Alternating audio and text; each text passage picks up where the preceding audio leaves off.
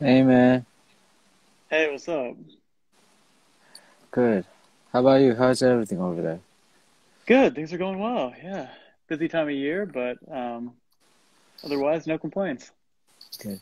Sorry to like interrupt your like holiday. What's that? I mean, sorry to sorry to be like interrupt your day off, man.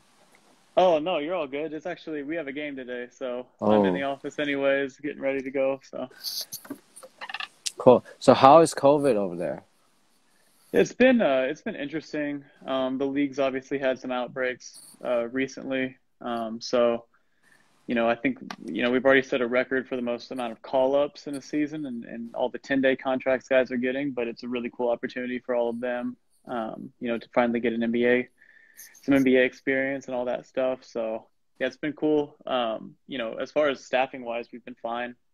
Um, it's just you know everybody's very precautious about you know who we're what, what we're doing outside of work and and you know who we're interacting with. So So no, t- you can't party, right? Yeah, no, that's a big one. Um, which I'm not. I mean, I'm not much of a partier, anyways. But um, yeah, it's definitely you know our exposure outside of outside of the facility in terms of going to restaurants or bars or anything like that's definitely limited now. So Cool. yeah, how are things there? Uh, we just opened like four months ago, Okay, but COVID is getting back. okay, Yeah. So, first of all, I know, I know, like there's a lot of p- coaches know you already, but here in Taiwan, like here in Taiwan, we don't like really get a chance to talk with coaches with other countries. So, can you like still introduce yourself? yeah. Um, so I'm Erik Huddleston. I'm a strength conditioning coach. Um, I'm in my first year with the Pacers organization, so I'm an assistant with the Pacers, and then I also am the head strength coach for their G League affiliate, Fort Wayne Mad Ants. Um, so I've got, you know, kind of both sides of that of that playing field. We're all under one roof, so we all operate operate out of the same facility. Um, like I said, it's my first season here. Before that, I was a private coach um, in a in a small gym uh, a couple miles north here in Indianapolis called iFast. Um, and there have been a couple other coaches who are now in the NBA that have come out of kind of that that gym or the branches off that gym. So kind of felt like this was a was kind of where I was going to end up in terms of career, anyway. So, um, and I always loved basketball. I grew up uh, in the state of Indiana, so um, obviously basketball is a big thing here, and, and it has been especially, um, you know, with with the Pacers organization, it's been really cool. So. Um, outside of that, I was in college basketball before that with Indiana University and Texas Tech University, and then um, I did my undergrad at Ball State. So, Cool. Yeah, So, how is the experience in the NBA? It's been good. It's definitely different. Um, you know, every people kind of try to generalize like what training in the NBA is like, and what's what I've learned quickly is that it's different organization to organization too, because there's there's kind of cultures set down from people in the front office and your coaching staff and all that, and you know the style of play that you that you run, and so um, I think I got scared initially into thinking that you know the NBA players that you work with or the you know the professional basketball players that you work with don't necessarily like to train. Um, they're not you know big on the weight room. They don't like to be coached, and I've found that to be really uh, not true of this environment, especially. Um, you know that's credit to the people in our front office. That's credit to our GM and and bringing in people who I think are um, you know not only really really good basketball players but really really good people in general. Um, and they take this seriously. Like they they really do take um, you know, what we do from a training aspect. And I struggle even, you know, I don't like the term strength conditioning coach because I think that's really limiting. Um, that's why, you know, I prefer my title to be a performance coach because we are doing speed agility, we are doing correctives, we are doing like everything that I think is, is part of a well rounded kind of program for them. I think that we're trying to touch on. So, um, it, we have guys here who are so receptive of that that it makes it really fun we have guys here who ask great questions, um, who are really, really good at even if I don't say it, being able to relate what we're doing back to basketball. So like a lot of times there'll be, you know, I'll get the question like, what is this doing? And then I'll have to, you know, I'll have to weave that story for them of how this is going to help what they're doing um, from a basketball standpoint. But sometimes they can just see it, and it's great because you know we're able to be as individualized as possible here, and that that helps me to um, that helps me to get a lot of buy-in with the guys that I work with. So I'm I'm very very fortunate. I was scared at first to answer your question. Scared at first that this was going to be a lot of me, you know, hitting a brick wall and it's been very very much the opposite since I've been here. So cool. Glad to hear that. Yeah.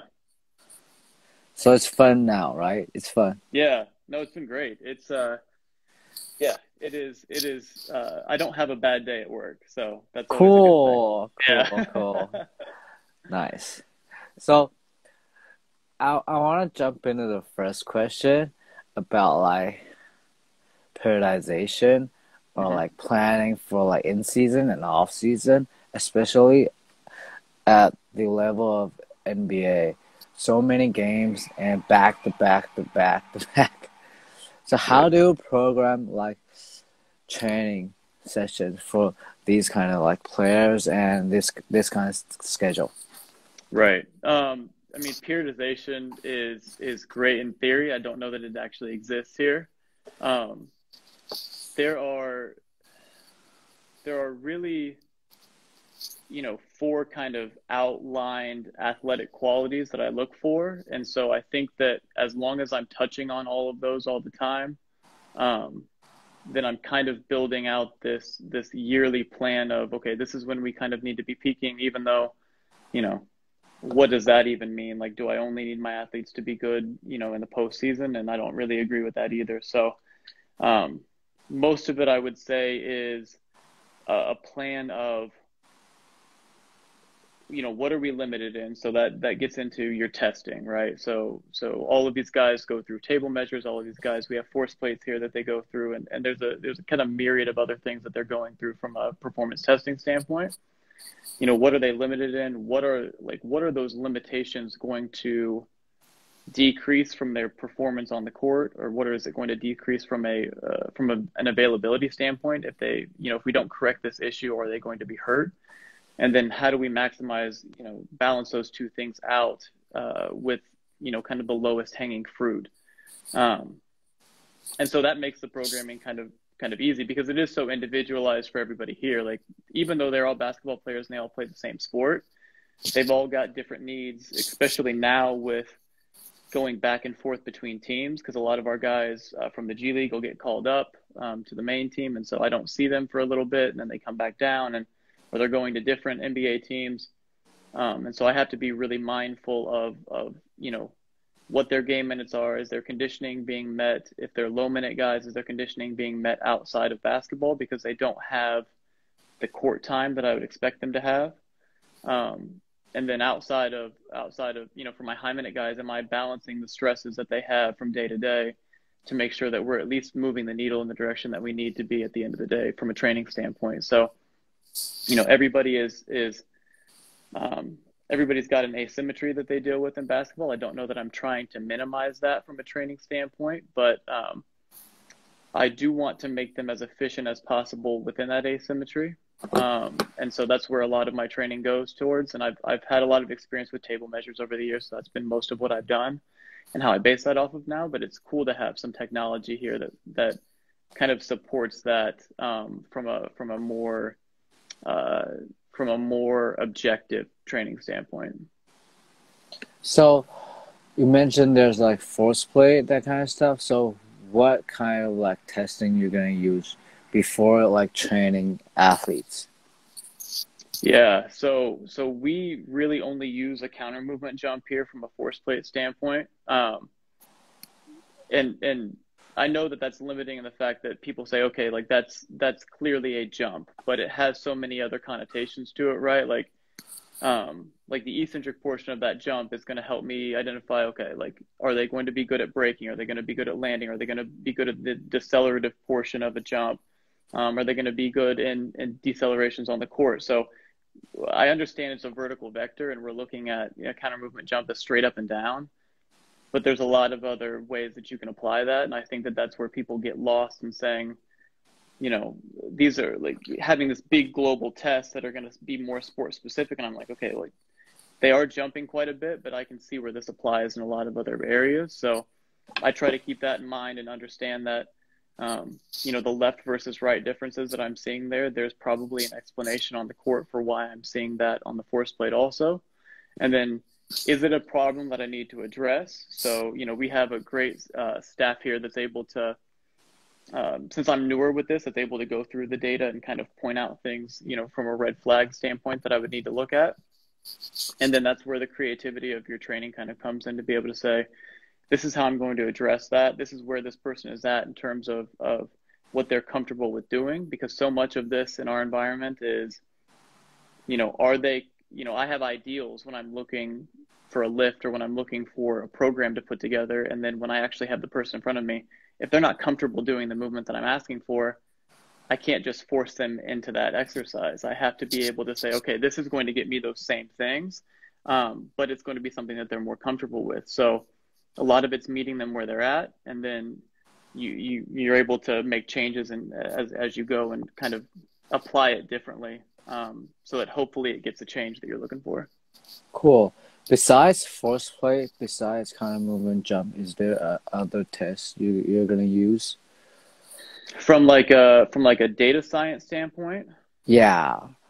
Uh, not for me. Um, you know, I think that that generally is is kind of the go-to right now. And again, like I'm I'm very new with the access to technology like this. It's not something that I've had before in settings, um, and so you know we kind of have a, a theory here, an idea here that that we don't want you know whatever we do from a testing standpoint to be the uh, the end all be all for uh, decision making when we come to when it comes to training. Like we want to still base that on the the person who's in front of us.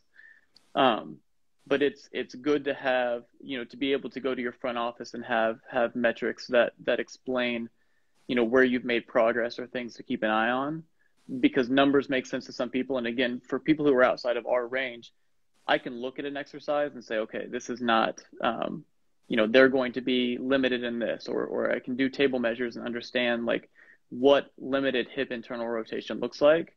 For people outside of our scope this is that's really really difficult um, for them to be able to do. So my hope is that um, that you know we continue to expand that but i don't want it to be something that at the end of the day is an ultimate decision maker for me so i try to have that be something that helps us correlate some things um, at the end of the day cool so I'm gonna jump into the next topic about like multi-directional movement. Right. Which I was like fascinated by your Instagram post. there's, I mean, I, I, mean, there's a lot of posts. I'm, I'm like, whoa, that was so cool, and so smart, and it was so smart, man. Especially for basketball, right? Yeah. Yeah. So for multi-directional movement, uh, what kind of like, I mean, uh, how did you design all these move movement? Because um, there's there's not gonna there's not not always gonna be like crossover or shuffle. Yeah, how do you design right. this?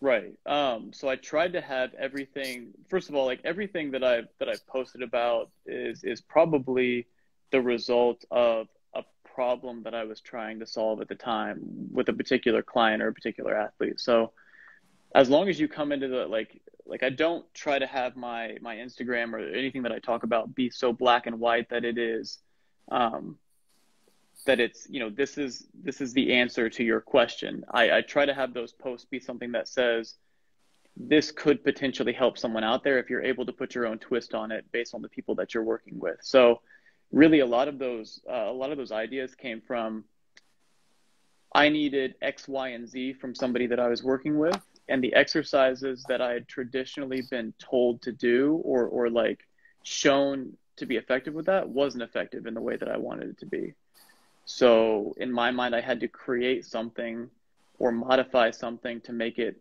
more effective for the people that I was working with. So that's really where a lot of that stuff came from. And then also like understanding when you talk about multi-directional movement that in sport, multi-directional movements, when we talk about a crossover or a shuffle or a plyo step, those happen in isolation. Like I train them in a way that says, I'm going to get you really comfortable with this and we're going to repeat it over and over again with the understanding that you probably, if you're doing a shuffle in the game more than twice, you've already got beat by whoever you're guarding, right? Like this is, they're, they're not meant to be these extended, um, these extended movements, but to teach somebody how to do something like that efficiently, they have to be like, you have to be, be able to have it be repeatable. That's what reps are about in, in any, anything that we do from a performance standpoint. So once you get them comfortable with that, it's like, okay, how do you build these out to be um, and again we're never going to be game specific but the way that we train in the weight room or the way that we train on the court but but how do i get this to be as um, reactionary how do i build this up to be as as uh, fluid as possible for them in a way that that i like the way that it looks and that i know that they're going to be able to to perform well with cool so uh does that mean like you're probably gonna watch? Let's say, uh, just for basketball. Let's say the movement was a little bit different with like shuffle and crossover. So you're gonna watch, let's say, uh, maybe a crossover. Yeah, they're gonna like they're gonna cut and get a layup, but the the movement was a lot different than what we used to say crossover for strength and conditioning. So, are you gonna like watch the video and like analyze the movement and analyze what the athlete needs and to like design what is best for him? Potentially. I mean, that's that's an option that I have, right? Like we're we're very fortunate to have um, you know technology in the arenas that allows us to watch game film um, and, and obviously with social media now, we get a lot of different angles on everything. So I'm able to do stuff like that. Um, you know, from a, from a standpoint, you know, even with the technology that we have on our iPhones now, like I'm able to take video and slow things down on my own. So the, uh, that is definitely. So. Cut out. Okay, it's okay. Um, sorry about that. Um, from a from a you know a, I think early on that that technology really helps because your eye for coaching it has to be everything has to be slowed down right especially when we're talking about change of direction speed agility work like that all that stuff doesn't come quickly um, until you have a lot of reps in it. So being able to have a lot of reps in what I was doing and, and be able to see that now I don't have to break down film as much as I used to have to. Um, it's really great for demonstrating to guys like for for you know if i'm able to take a video and show the guys look this is what this is where i think that that you know whatever drill we're doing is going to be most effective for you um, then that tends to help. So um, yeah it's it's been cool to be able to have some access to some stuff here that that's able to help explain things better um, to guys who maybe are interested in what you're doing, but but are, are going to be more interested when you're able to show them exactly what it's going to do for them. Cool. Cool. So there, there's a lot. I mean, this question is also came from the post on Instagram. So there's a lot of like posts, a lot of video you post is like like a little bit like band assisted like mm-hmm. band assisted like lunge, band assisted like landing. Right. Yeah. So why why is there like band assisted eccentric? Right, love that question because this is this is gets this gets overlooked a lot, especially when we are such a, and I say we like in, in as in our industry. Um, we are so output driven when it comes to the performance training that we do, right? Like everything is about producing force or being able to jump high or being able to do this and that. That, that is an output driven um, result. Um, where I think that we we overlook a lot of things is the input side of things. So being able to interact with the ground well, being able to land well, being able to absorb force, being able to not not necessarily absorb absorb absorb is a bad word, being able to redirect force. So um, being able to hit the ground in a landing and be able to transfer that into the first step of our sprint and and have that not I mean from an injury standpoint, right? Like have that not tear through our tissues, have that have that not cause any issue like that, but also from an efficiency standpoint to be able to um, load a muscle or, or connective tissue and be able to express that on the output side, it, it not only are you you likely improving the the health of that athlete, but you're probably in, improving the performance at the same time because as their efficiency goes up, their output typically goes up also, and now they're able to handle those new stresses and the new force that, that they're able to to create. So um, I think those two things go really hand in hand. I think that's where a lot of times in our industry you'll hear um, you'll hear stuff about well if you if you if you eliminate or reduce their compensation like we all talk about compensation and how people get tasks done here. And if you reduce their compensation you're going to reduce their output. And i don't think that's necessarily true for everybody. I think you have just as much of a chance of increasing their output by reducing compensation as you do for the flip side of that by by actually um, you know, maintaining the compensation. So that's what's hard is is that it's it's all kind of this test and retest uh, after you intervene type of type of approach for things. Um, so yeah, the band assisted stuff is going to help them de-weight. So as they hit the ground or what you know whatever they're doing, if we're talking about band assisted jumps, it's helping them get back off the ground quickly. So it's limiting their ground contact time. It's reducing the force that they have to put or that they had that they have to transfer through the ground. Um, it's it's you know, reducing the impact on their knees, which is a big thing. You know, like if I'm going to jump guys now when we're in the middle of our season, um, you know, I better be able to maintain that that the output end is high, but that I'm also getting quality in terms of the the force uh, redistribution portion of that. So that's what's really creative and, and really fun about the job that I have now is that I'm able to still balance the outputs and the inputs at the same time and have them manage those well.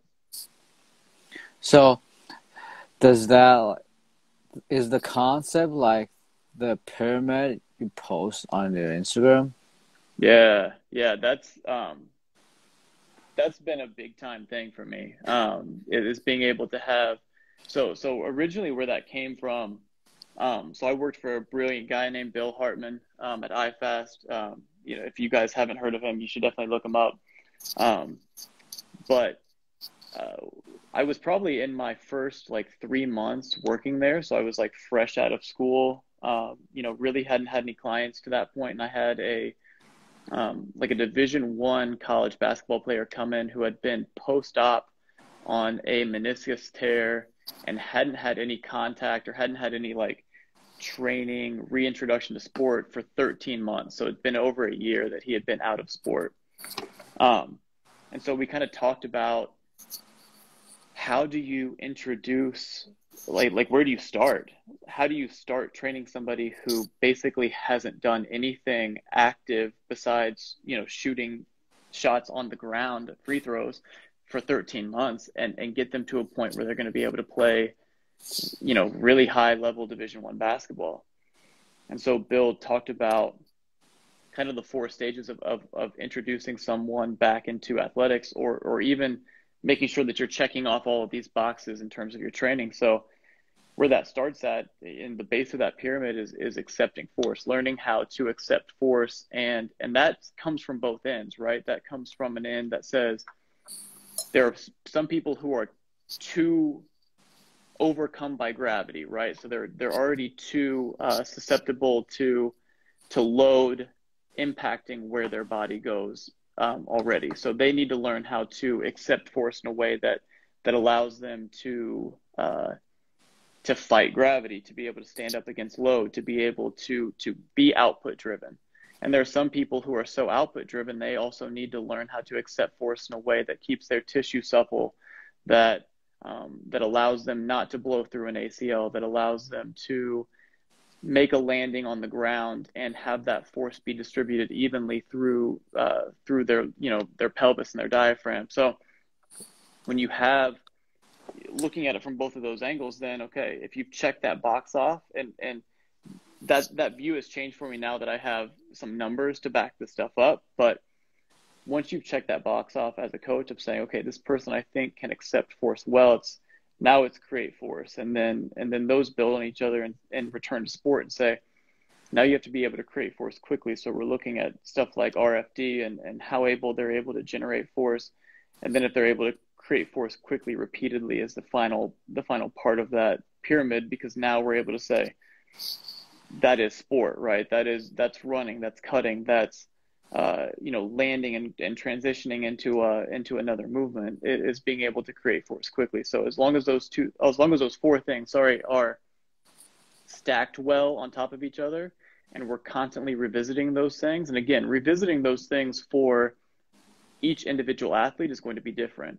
If we've got somebody here who really, really struggles with accepting force off the bat, that's going to appear in their programming more often than it would for somebody who doesn't have as much of an issue with that portion of the of the the layout. So that's kind of how I approach that, and that's kind of how I use that pyramid. But it really applies um, not just in kind of the return to play stuff, but to anybody that I work with. Yeah. So can I can I understand it this way? the accept force is more like eccentric. Yeah. And accept for and create first probably like iso then concentric. Yes. So yeah, then it turns yeah, that's that's probably more where it looks like and again you can use um it depends on how you're using an isometric, right? Like if I'm if I'm doing a yielding isometric, so I'm I'm letting the load hold me at a certain point. That's acceptable. That is right. That is very so. So I mean, first of all, there's no such thing as an isometric muscle contraction, right? Like a, a muscle is either going to contract and shorten, or it's going to lengthen. So when I talk about an isometric, you're, you're going to be somewhere on either end of that spectrum. You're going to be eccentrically loading a muscle or concentrically loading a muscle, but it's how you're how you're coaching that is really which end of that you're going towards. Because I can make isometrics be more force production, or I can make them much more yielding in the fact that they're going to be accepting force on that. So depends.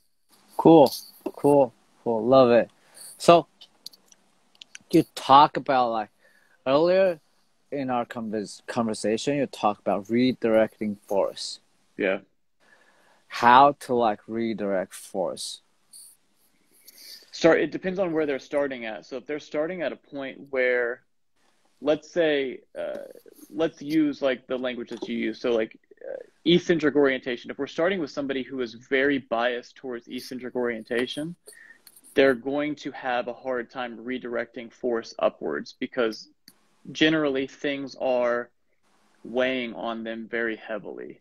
Um, these are people who aren't. Uh, if you look at somebody who's who's eccentrically oriented or have, has a bias for that, they're not going to be biased towards force production right off the bat. So, from an athletic standpoint, they're going to be heavy-footed. They're going to be low force output in terms of what their jump height looks like. They're going to be generally slow-looking, and if you can identify that, then how they accept force, they have to learn how to limit the effect that downward force has on them then. So they have to be able to find that basement that says, okay, in my it, name it like in, in my squat, this is going to be as low as I allow myself to go rather than getting buried at the bottom of this like I normally would. So maybe that's where we introduce a box squat. So we say, this is like I give them a hard stop. This is where we're going to stop this time, and, and they're not allowed to go any lower than that. So you start to create that that baseline that says, okay, I'm going to be able to sec- accept this, but it's on my terms instead of the terms that I've been on before that just say I'm going to be floppy and fall to the ground.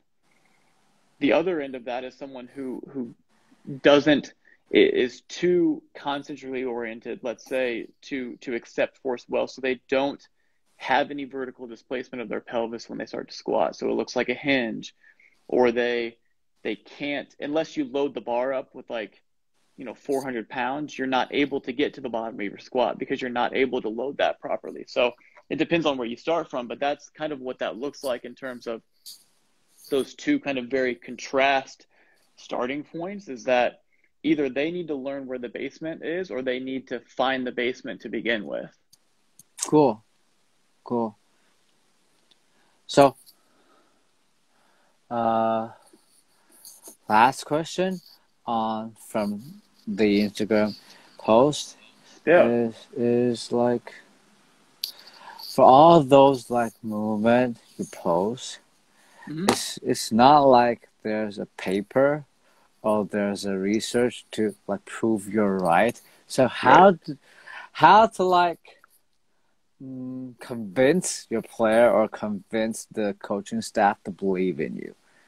Right. Yeah, that's tough, and I think that that is um, that in my setting right now is very results driven. Um, first and foremost, like um, if I'm able to do something that looks odd with uh, with a player and have them buy into it because of the because of the feel that they get from it or the the uh, the change of performance that they feel once they've done that because usually our things build right? Like I have them maybe like hold a position so we're doing something more static um, to build a sensation. And then I have them like the next exercise right behind that might be something that is um, that's got a little bit more movement, but is re-emphasizing the feeling that I was trying to make in the first exercise. And then the third exercise that I couple with that might be the most dynamic version of what I'm looking for with that. So um, I kind of build it out like that. And as long as they're able to see where that last one goes in terms of basketball, like how that's going to affect them,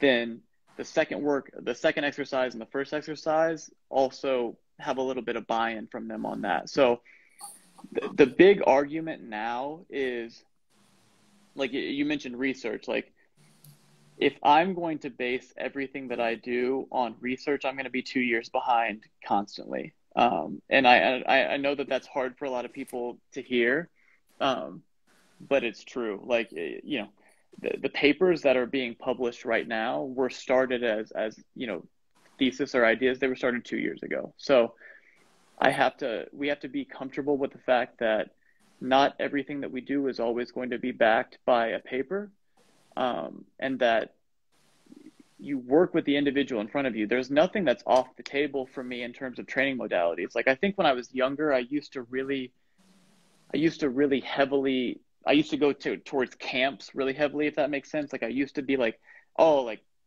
so and so, like that's an awful way to think about something, or you know uh, this this you know static stretching that that was a, that's a big thing you know back in the day. It's like static stretching is either you know the best thing ever or it's terrible. And and you know depending on the research that you look at it's going to kind of determine what your thought process is with that. But um, nowadays it's like everything is on the table because I've got so many different types of people that I work with right now.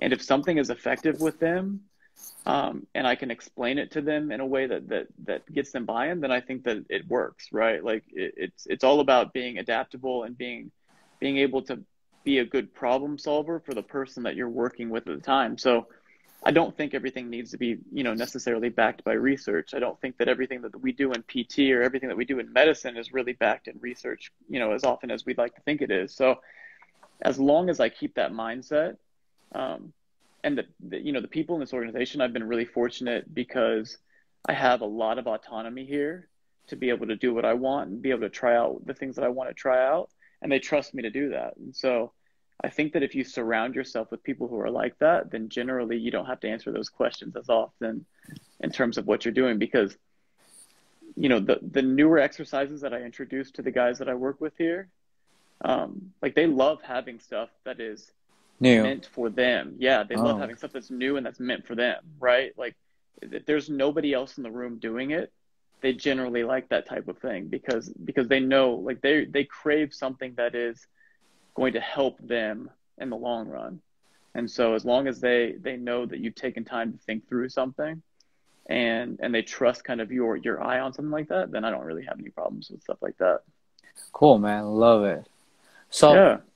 Yeah.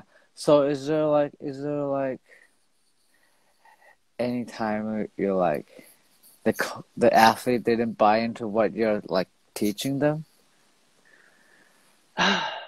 Man, you know what? I've been really, really fortunate. So, so you know, I, I'm I'm biased in this because I I came from the private sector. So, you know, I would have people who paid me to to work with me, so they didn't really question a lot of what I did. Um, and then the athletes that I have now are so, um, they are so good, like I said, at asking questions. And, and I think as soon as they understand that I've, hopefully I, when I prescribed an exercise, I've thought out all the questions that they, that, that they could have.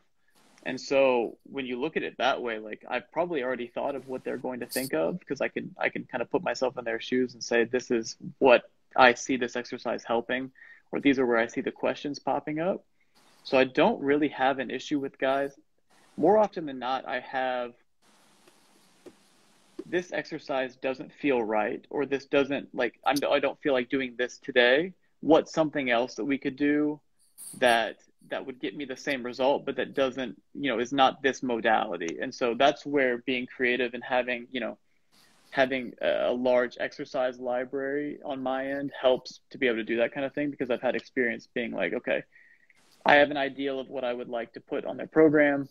Maybe that's not what they feel like doing today. So what do I do that's going to help them, you know, still get what they need to get, but isn't going to be that thing that they don't like doing. So I don't get a lot of pushback, but but if it happens, like look, they've they've this is their career at the end of the day. Like yeah. I am a facilitator of each player's own individual brand and if I can't meet them where they're at every day, like I don't, I probably shouldn't be in this job because it it is really about making sure that they feel like they are ready to perform on the basketball court all the time. Because you know, like you said, our games are our games are pretty frequent at this point. So you know, I need to make sure that they're ready for for what they're going to do on the court, not necessarily my ego determining what we're going to do in the weight room. There's a call. You're good. You're good. So, for if there's like for coaches out there who want to learn like new stuff, and I mean like learn from your Instagram. Mm-hmm. So, is there like anything you want to like say to them? just have an open mind. I think that that so many times, uh, you know, we align ourselves with a belief system and we hold to that like it's like it's the only truth that we know. And I think that there's a lot more gray area in our industry than there is black and white. I think that um, if you are a young coach and you are convinced that you know this way of doing things is the only way to do things, you're you're probably limiting yourself and learning a lot of cool stuff. So um, you know, I just recommend that people keep their minds, you know, open to new ideas. I think that being as creative as possible and always trying things out on yourself before you, you know, try to come up with something for an athlete is important. Um, you know, first of all, you have to be able to demonstrate, you know, the things that, that you're trying to prescribe to somebody. So make sure that you can do it yourself.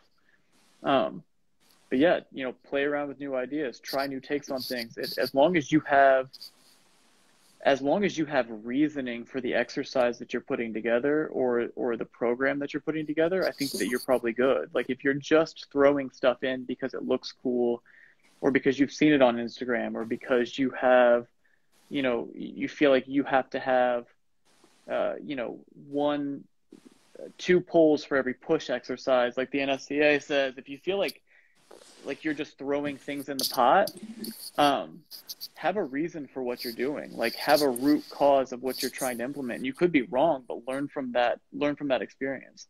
Yeah man. It's like it's it's like everyone was when we talk about like in season training everyone's like mid thigh pull quarter squat or like uh whatever it's yeah. so boring but yeah but yeah, from uh, from Boo Schexnayder, I heard it from him, and he said he's gonna do some max file. I think that was cool, and probably yeah. some ISO. That was cool. Yeah. Yeah. And and I don't know about you, but from the from your Instagram, from your post, I would love to like put some of those things into my in-season training, and right, I think yeah. that was cool. Yeah, for sure. I think that um, you know you asked about periodization off the, off the top, and like I have to I have to look at this on my end because of the the variability of our schedule and how often I'm able to see guys. Like there are some weeks when I have, I might have four or five lifts, like like actual training sessions. There are other weeks when I'm lucky if we get two formal training sessions or one formal training session. So you have to be really, I have to be kind of micro dosing in terms of the way that I present that to everybody. But a lot of it is just vertical integration from like Charlie Francis, right? Like it's being able to say, you know, we need to hit the stuff that is going to be really, really neurally fatiguing uh, these amount of days per week, or we need to be able to hit these qualities this amount of times per week. And so that's where the programming comes in is being able to say, okay, it's been a minute since we've done, um, you know, a 10 meter sprint um, at a max effort. So like, let's get that on the court today and, and make sure that we're hitting some of these things that, that we haven't been able to hit since we've been out of the weight room. So that's kind of where my, my mind in terms of, of how I periodize training works because – having a having an ultimate plan really doesn't work when you get guys yeah. have as have as many games as they have, or you know they're playing and they're not playing, or they have a knee issue or something like that. So yeah, it's all about being adaptable. Yeah, man. Yeah. So last question, okay? So yeah. how do you like monitor fatigue and to like pro probably like put in the best stuff you think it is for them? Yeah, that's a good question. Um, a lot of it is is really subjective in the fact that I I talk to our players a lot. So you know I see them basically every day. Um, I have a great relationship with our with our uh, sports medicine staff. So um, you know if they're seeing me on a day for a training session, they're also seeing somebody for treatment that day, or they're seeing somebody. So you know, we have a meeting every morning that that provides us with some context from the sports medicine side of, of what they've seen with an athlete. Um, and then it's just talking to the athlete themselves. So how do you think that you're how have you been feeling? Like what are some areas that we need to keep improving on? Um, and I think that those are a little bit more helpful because the like our force plate testing happens one time a week. So think about all the variables that go into you know what day of the week that is. Like have we just come off a game the day before? Have we just had two training sessions for the two you know consecutive days before? So there's a lot of context into that and you can say like they can pull red flags on those force plate numbers that say you know someone's you know looking a little fatigued like we probably need to address this. But overall like workload management that that's going to depend on the style of play that we you know the team that we played the night before. Like if they're a more fast paced game that workload per minute is going to go up and and you know vice versa if we play a slower paced team. So i don't know that you can necessarily unless you've had a guy for a couple years and you can say you have some markers on on their load that says okay every fourth game we start to have this issue with their knee. So like let's monitor that that which is a luxury at this level, right? Because yeah. guys move around from team to team a lot. I think that it's hard to make those correlations. So really, just having that conversation with the guys every day, yeah. and to be able to say, "How are you feeling? Like what? Like, I I really love um, like Daniel Bove's quadrant system. So Daniel Bove from the from the New Orleans Pelicans, I love his his book Quadrant Systems because it really makes that idea of training high, you know, high volume, high intensity on your on your high sport demand days and then you know low on your low days. So i use that concept a lot. And so if they if, if they've really had a tough day the day before and i know that from a practice standpoint it's going to be a little slower on the next day um, that next day for me is going to be a low output kind of a more restorative day also. So i try to balance that out with with their schedule also. Well what was the book again? Uh, it's called quadrant system. I might have it in my bag. Um, it's by daniel bove um, okay. the quadrant system. So yeah, I would check it out. It's a it's a it's a great little read.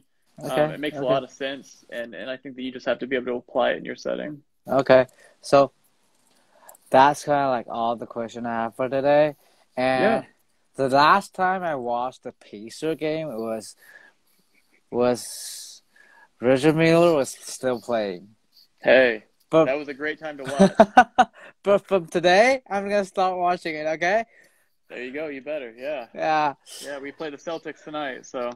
Okay, I'm gonna watch it. There you go. See you, man. I hope probably like after the season, I would love to like invite you and talk to you again. Okay, is that okay for, sure. you? That'd yeah. be great. Yeah. Love it, man. Man, thanks. Appreciate yeah. Anytime, Eric. Yeah, appreciate it, man. See you. See you, bud.